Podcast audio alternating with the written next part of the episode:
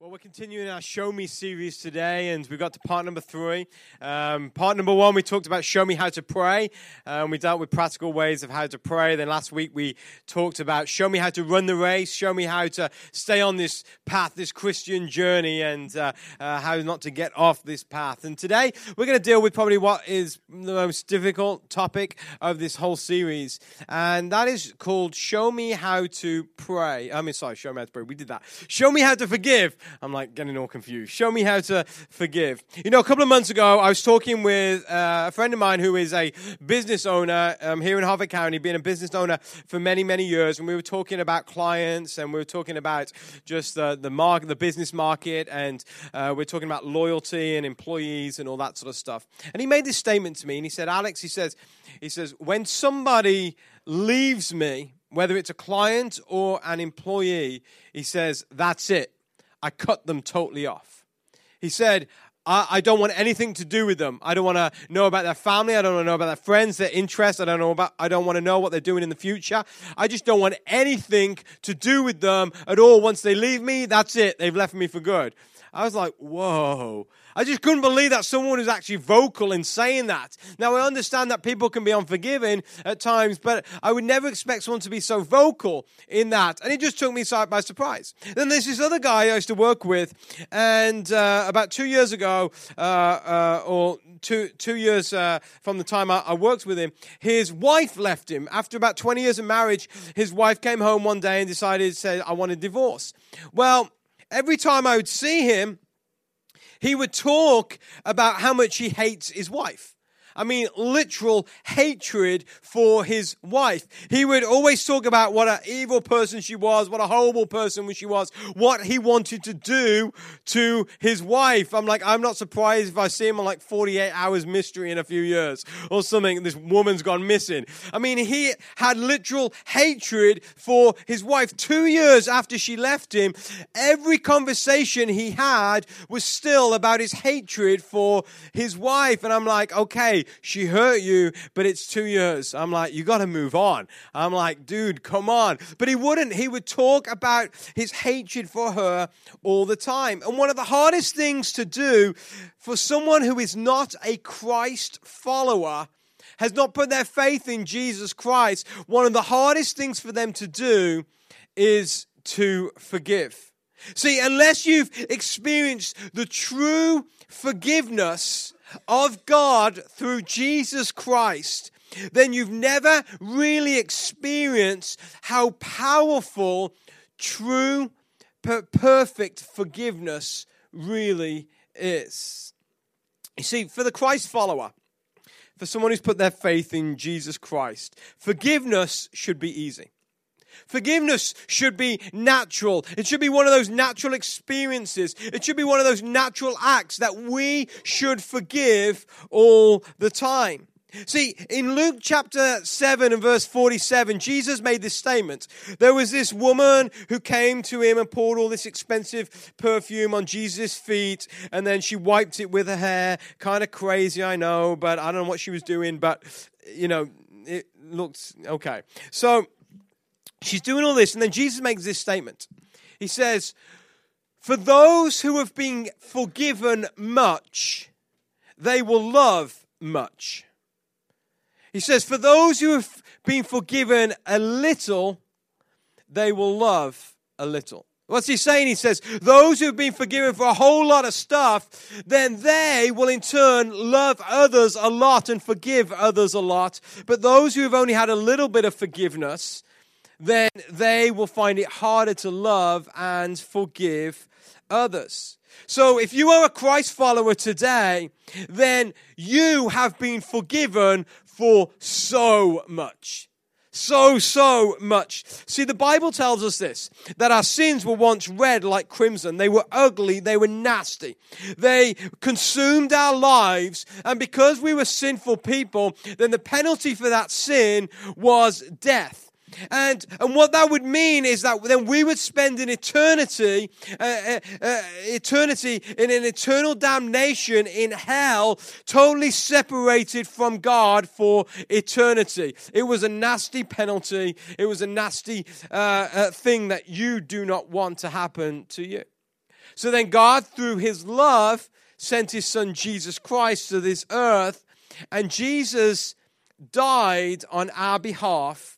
And the Bible tells us that Jesus paid the penalty for our sin. So no longer do we have to be separated from God in eternal damnation. Now we can spend eternity with God and be right in God's sight.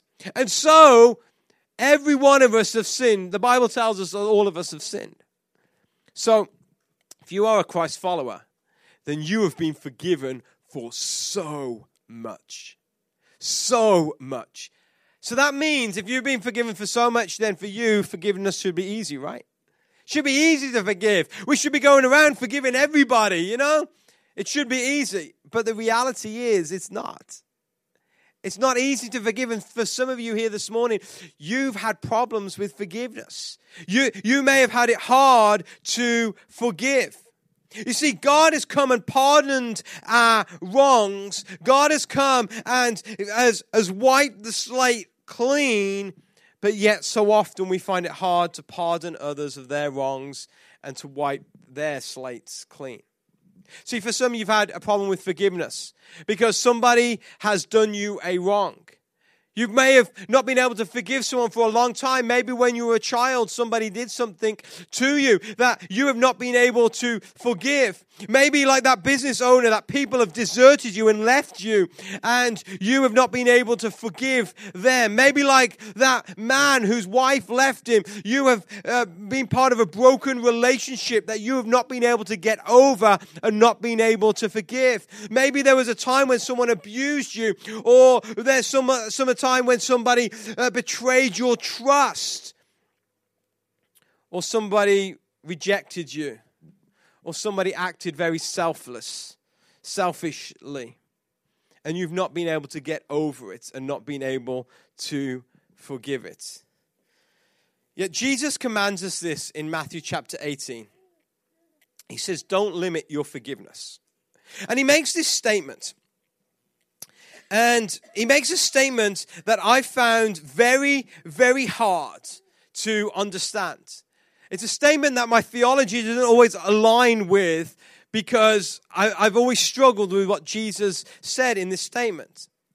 But the reason that you are to forgive is because God is the judge. God is a just God. He is the judge. And Jesus made this statement.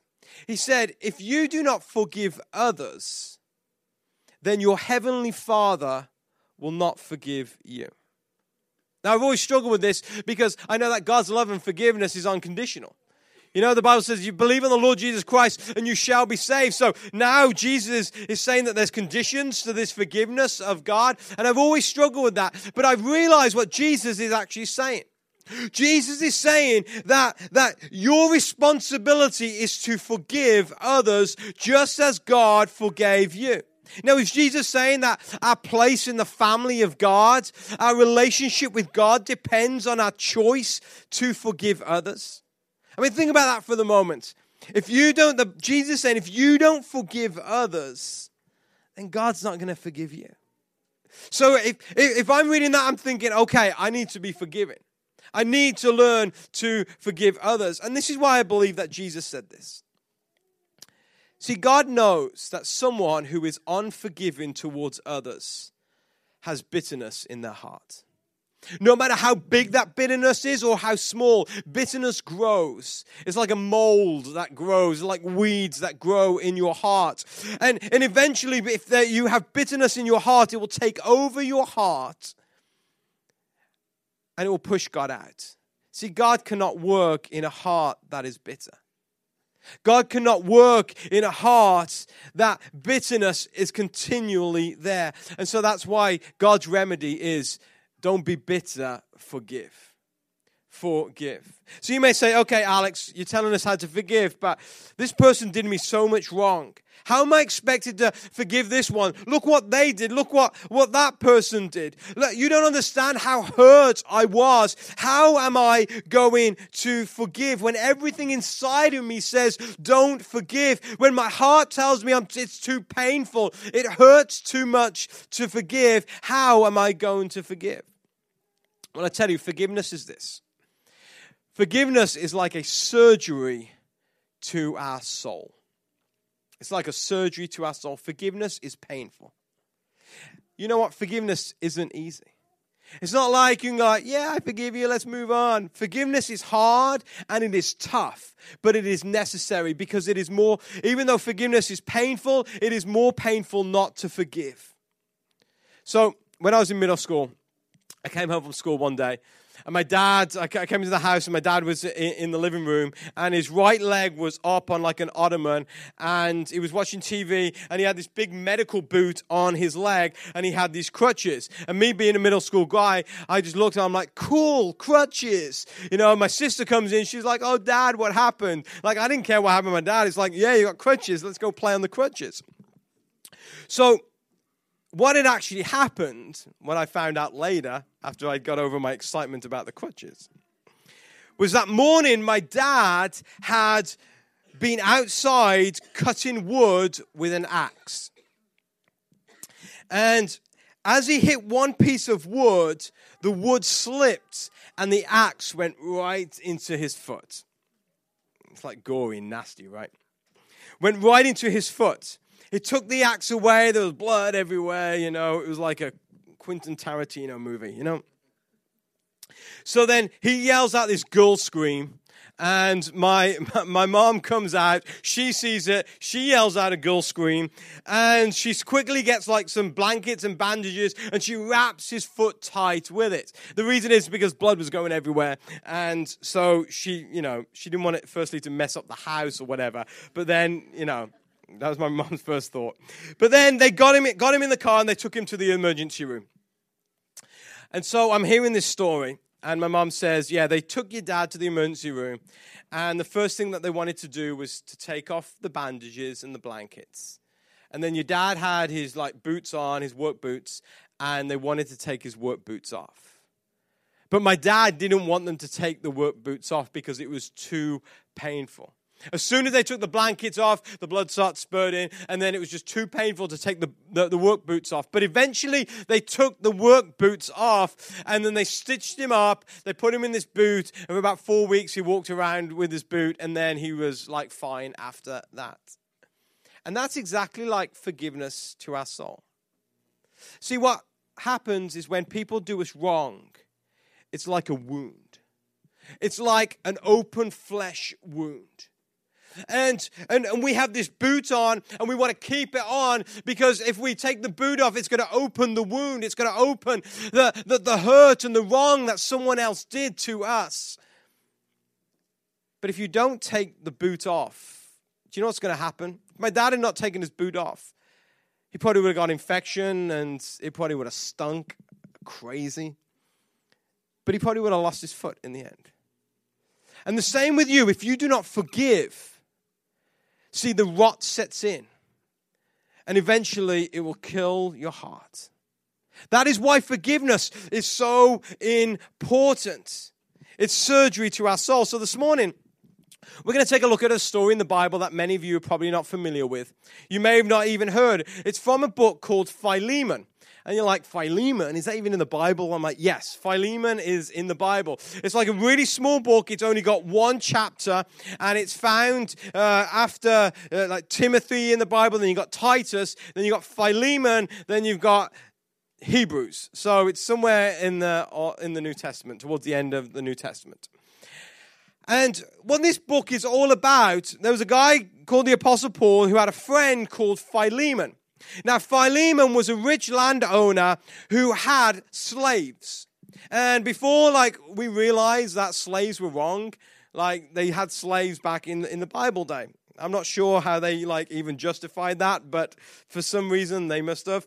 So Philemon had slaves, and he had this one slave called Onesimus. And Onesimus was not a good slave. He was like a lazy slave. He wasn't much good for anything. You give him a job to do, he would do it half heartedly. And he wasn't a good slave, but he was still Philemon's slave. And one day, Onesimus d- decided to escape and run away from the household of Philemon. And so he ran, and the penalty for running away from your master was death. So now he had this thing hanging over him. There was a death sentence over Onesimus. Well, Onesimus ran away so far he got to Rome, and at Rome he found a group of crazy Christians like you and me. And they started telling him about the good news of Jesus Christ. And he heard about the good news of Jesus Christ and he decided, I want to put my faith and my hope in Jesus Christ. And he became a Christian that day. And as he started to develop as a Christian, these other Christians eh, introduced him to Paul, who was in prison in Rome at the time for um, preaching the gospel. He had been taken into prison. And Onesimus would be like his messenger, his helper. He would come and bring him food and come and bring him ointment. And he would bring letters from other people. And then the letters Paul would write in prison, Onesimus would come and then take to other people. And while he was in prison, Paul wrote this letter to Philemon. See, Paul had met Philemon many years ago, and Paul had told Philemon the same message that Onesimus has heard that there is good news in Jesus Christ, that Jesus saves.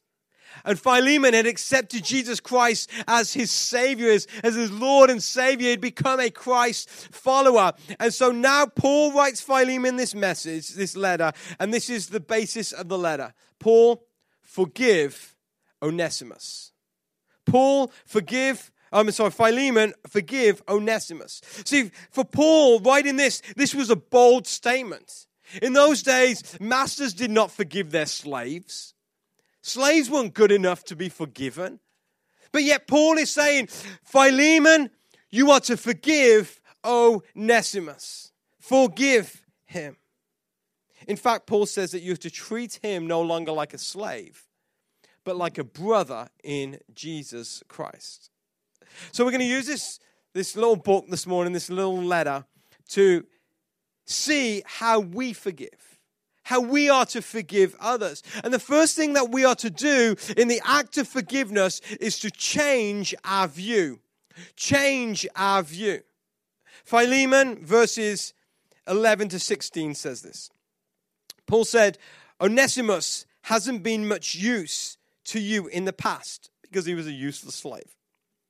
But now he is very useful to both of us.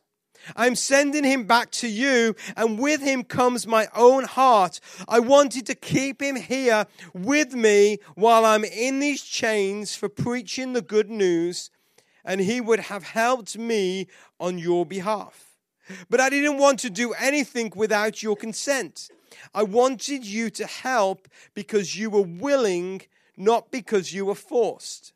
It seems you lost Onesimus for a little while so that you could give him back, or so that you could have him back forever.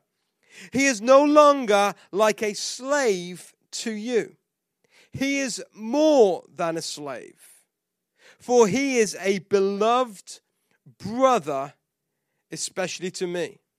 Now he will mean much more to you both as a man and as a brother in the Lord. So Paul tells Philemon, he says, Onesimus, you do not need to look at him as a slave anymore. You need to look at him as a brother in Christ. We used to do that like years ago. Like now we're like, hey, how's it going? Years ago we are like, hey, brother and sister. That's what we call each other in church. And it's not like we're all one family and like had a huge family. It's just we just called each other brother and sister. And Paul is saying, treat him as a brother in Jesus Christ. You see, forgiveness never starts with a feeling. Forgiveness never starts in the heart. You see, you don't wake up one morning when someone has wronged you and, like, whoa, I have this wonderful feeling about this person. I'm going to forgive them again. I have so much forgiveness in my heart towards them. That's not how forgiveness starts. See, forgiveness always starts in the head by changing the way that we think about someone or a situation. Always starts in the head about the and we change the way we think about someone or a situation and paul urges philemon change the way you perceive onesimus No longer think about him as a slave, but now think about him as a brother. See, for all Philemon's life, as he had known Onesimus, he had seen him as a slave, and now Paul's saying you need to change the way you think about him. See, this is bold from Paul. Nobody does this. Nobody, nobody says this to, to, to a master, says, hey, now treat that slave who did you wrong as a brother or sister in Christ. But here is the key to the foundation of forgiveness. Do not think yourself above the person who has wronged you. Do not think yourself above the person who has wronged you. You see, this is what we like to do in our culture. We like to rank people. We have the great people, then we have the good people, then we have the okay people, then we have the bad people, and then we have the horrible people. And that's what we want to do in our culture that we live in. We do that all the time. We do it in our work, in our schools, it, amongst our friends. Oh, they're great people. They're good people. Oh, they're horrible. They're like horrific. They're, they're, they're, they're like terrible people. And that's what we like to do. And we have a difficulty in forgiving because we rank people. But did you know in the kingdom of God, there are no ranking of people? You know, when God sees you, he sees you as equal as the person who is next to you. You see, this is what God sees when he sees you. He sees people who are sinners. And if you put your faith in Jesus Christ, He sees you as a sinner who has been saved by the grace of Jesus Christ. See, you are no different to the person next to you. The person next to you could have done a, a, a, uh, uh, a terrible act. They could have done something horrible to you. But you know what? You're just as messed up as they are. You may have not done what they have done, but you've done other things that have hurt other people. You've maybe have done things that other people think are horrific, are terrible. You're not better than the person next to you, but we don't like that. We want to rank people. We want to see ourselves, oh, we're good people. We're not like those. But the reality is, is we are as messed up as the person who has hurt us. See, Romans 12, verse 2 tells us this. One of my favorite verses in the whole Bible. The Apostle Paul tells the Roman church, he says, Do not copy the customs and the traditions of this world, but let God transform you by changing the way that you think. See, that's how God transforms us. He changes the way that we think about things. And if you allow God to transform you, then He can start changing the way that you think about forgiveness and forgiving that person who wronged you. So that's the foundation to forgiveness, changing the way you think. And then it goes on that we have to give pardons frequently. Give pardons frequently. Not like pardon me, you know, but pardoning people from their wrong. This is what Paul said to Philemon in verse 17. He says, So if you consider me your partner, welcome Onesimus as you would welcome me. Welcome him as you would welcome me. See, Paul was a free man. He had a good relationship with Philemon. He didn't owe Philemon anything. Philemon had a, a, good heart towards Paul, and Paul is now saying, Philemon, when you see Onesimus, then you must treat him as you treat me. See, when you look at people, who have wronged you? Do you see what they owe you or what they've done to you? Or do you forget the past and move on? See, the disciples came to Jesus one day and he said that they said this, Jesus, how many times should we forgive? And Jesus says, You should forgive seven times 70 times. It's not like Jesus came up with just some number in the air. You know, the, the disciples were probably thinking, okay, if Jesus said three, then we can forgive someone three times. If they're, if they're, if, they do anything wrong after that, then we just cut them off. They're done. But Jesus says you're to forgive seven times 70. You know, in the Hebrew language, the, word, the, the number seven has a translation of perfection. It means perfection. And this is what Jesus is saying. He's saying that you are to forgive perfection times perfection times perfection. Meaning, you are to forgive until you do not need to forgive anymore. You are to keep forgiving no matter how many times someone does something wrong, keep forgiving until they do not need forgiveness anymore. That's how God forgives us. And that's what Jesus was saying. See, forgiveness isn't about moving on and then constantly bringing up the past. It's about forgetting what has been behind us and pressing on. Forgiveness is not probation. It's not probation. What I mean by this, say today, and I won't wish it on any of you, and I hope it doesn't happen, but say you get in your cars, you pull out the parking lot, you get onto 924, 24, and you just put your foot on the gas. You're like, I'm just going to go as fast as I can, and then you start hearing the sirens, and the cops pull you over. He's going to come over, and he's going to say, Sir, madam, do you know why I pulled you over today? And you're like, No, I thought I was doing 25 miles an hour. You know? Come on, you know you would say that. And then they're going to come and they're probably going to give you a ticket because you were going ultra fast. And your ticket's going to have three things on it. And I'm not going to tell you how I know this, I just know this. The first thing it's going to say, not guilty, go to court and then you're going to go to court, and they hope and you hope the police officer doesn't turn up at court. But if they do, then they're gonna, and then the judge will decide if you're guilty or not. Second thing is is yeah, I'm guilty. I'm just going to pay my fine. I'm going to have points on my license. My insurance is going to go up, and whatever. But you, you admit that you're you're guilty. The third one will say guilty, but appeal for probation before judgment. And that's really what you want to like check you know i mean you could try and see if the cop doesn't go to court but you may want to check this and what this means is that you would go to court and you would stand before a judge and i think in Harford County i may be wrong but i think it's like 18 months that you would ask for him to forgive this accident as long as you don't have any other uh, forgive this violation as long as you don't have any other violations and he's going to say this, so why were you speeding? And you're going to come up with some crazy ideas like, oh, like my kid was sick, they spilt coffee, I didn't realize I was putting my foot on the gas. And he's going to be like, okay, so pay the court costs and you're going to get probation before judgment. And what that means is that they will forgive this accident, uh, this, this violation. But if you have another violation, then they will judge you for that violation. Then they will bring this other one that you thought you got forgiven back again. And now you're going to be judged for two violations probation before judgment. And I'm scaring you now. I'm sorry.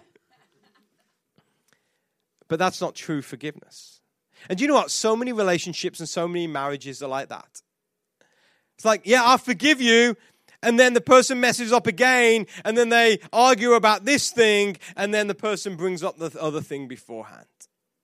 And that's not true forgiveness. True forgiveness is giving a pardon. And what a pardon is, it is a removal of the record of wrong like it never happened at all. It's like taking that wrong, wiping it clean, and nobody ever remembers it again. And that's what Jesus did for us. God says that I will remember your sins no more. God doesn't come to you if you mess up and come to Him and He says, Well, hold on. Let me get, get my little notebook out. He says, On May 30th, you said some pretty bad words.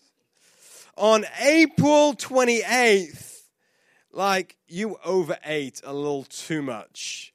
And then, like, God, like, doesn't say, you got jealous of this person then, here, you did this sin, you did that sin. No, God says, I will remember your sins no more. And that's exactly how we are to forgive. You see, healthy relationships that exist on pardoning develop and are healthy. But a relationship that's built on probation will eventually break down and be destroyed. See, the person you forgive, I got news for you. They'll mess up again. You'll forgive them, but they're going to mess up again. Wives, husbands always mess up. Just get over it. We mess up. Husbands, wives mess up. We always mess up time and time again. And if you don't pardon the person, and if you keep bringing up the past, what's going to happen is they're going to mess up again, and it's going to be harder and harder to forgive each and every time to a point where you just don't even want to forgive again. So, pardon frequently, change the way you think, and then finally, relieve them of the penalty. Relieve them of the penalty. This is what Paul said to Philemon in verses 18 to 20. He said, If Onesimus has wronged you in any way or owes you anything, charge it to me. I, Paul, write this with my own hand. I will repay it, and I won't mention that you owe me your very soul. It's like Paul's like putting on the guilt trip here. In verse 20 he says, Yes, my brother, please do this favor for, for the Lord's sake Give me this encouragement in Christ. Paul was saying, not just forgive, but relieve him of any debt, of the penalty that he owes. There's a guy in our church, I won't mention his name, and I didn't mention this first service because we ran out of time. But I was talking to him a couple of weeks ago, and he had a truck that he bought, an old truck that a friend of his said that he was going to fix up and his friend uh, took it into his garage and was going to work on it, but he never worked on it. In fact, he kept trying to call his friend to trying to find out, you know, are you working on it? When's this thing going to be ready? And his friend never returned the calls. In fact, the friend kind of distanced himself and took the truck. Now, you really want to strangle friends like that. But you know what the guy in our church did? He, and this is what he said to me. He said, he says, you know what? It's not even worth it. Let him have the truck. It's not worth doing all the stuff. And that is the kind of forgiveness that Paul is talking about here. Forgive totally, just forget the debts, relieve them of the debt. See, you can't just forgive someone and then hold it against them until they've repaid what you think is fair.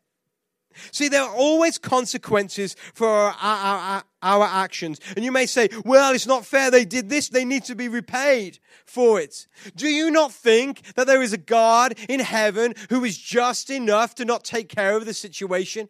See, your responsibility is not to be judged and to pass sentence. Your responsibility is to forgive. And then there is a great big God in heaven who is so just, who I guarantee will take care of the situation for you. See, our role is to scratch out the debt. And when you forgive somebody, you shouldn't spend the next 20 years telling them that you have to pay it back. See, Paul told Philemon, if you really want someone to pay the debt, I'll pay it for you. Charge it to me, but don't charge it to Onesimus. And this is exactly what Jesus did for us. The penalty was owed. And God, through his love, sent his son Jesus Christ for us. And Jesus paid the penalty for us. And if Jesus paid our penalty and took away our debt, then we can forgive others and relieve them of their debts. See, forgiveness is not a feeling, forgiveness is an act that starts in the mind. It's a choice that transforms your speech about somebody and then it causes you to reach out your hands in love. And then once you've made that choice, then it starts to change your hearts. See, it may seem painful to forgive, and it is painful to forgive, but it's so much more painful not to forgive. Forgiveness is not about the other person. It's not about the wrong that they committed. It's not about them getting away with murder. Forgiveness is all about you. It's all about the choice that you make to make sure that bitterness does not get in your heart and that the burden of what happened to you it does not weigh you down. About 5 years ago, before we started this church, I had a spiritual leader in my life that I respected and he hurt me hurt me so much. Hurt me to the point where I didn't know if I wanted to be part of church anymore.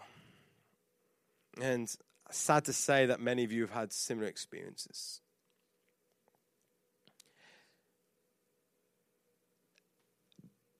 And I decided to sweep it under the carpet. not deal with it. Just move on. I'm like, forget it, just move on.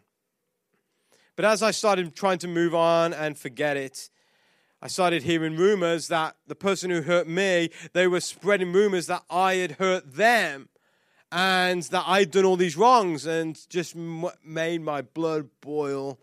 And I just wanted to kung fu kick that guy, but my leg can't get that high. So, I mean, I just wanted to, you know, all my Irish blood came out.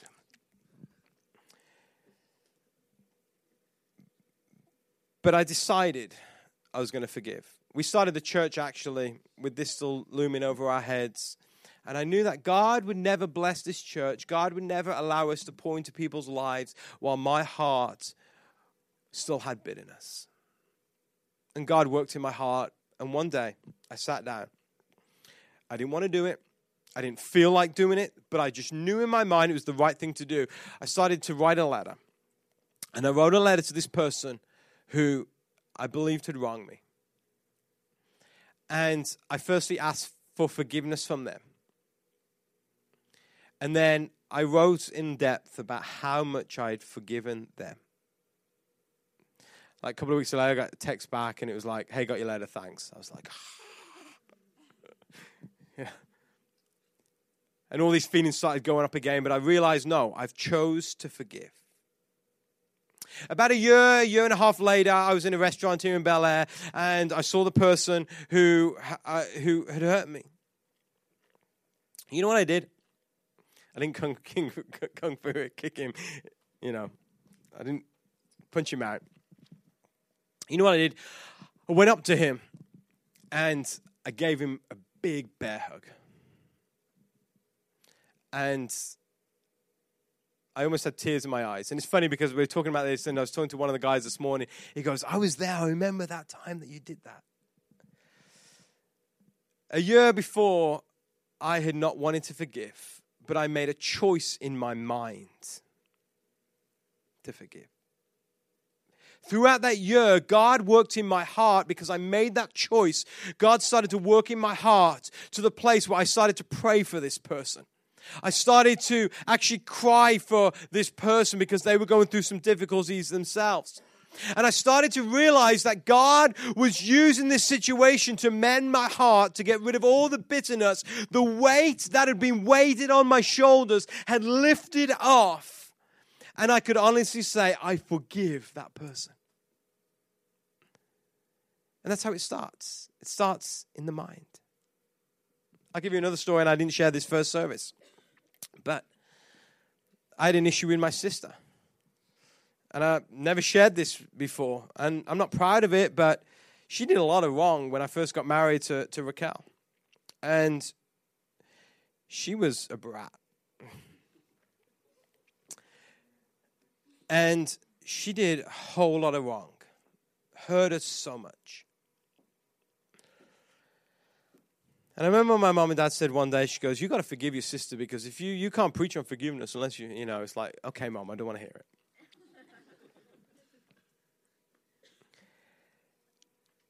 and I said to this to my mom, I says, It's not that I don't forgive, it's just that she doesn't recognize that she's done wrong. I says, I forgive her.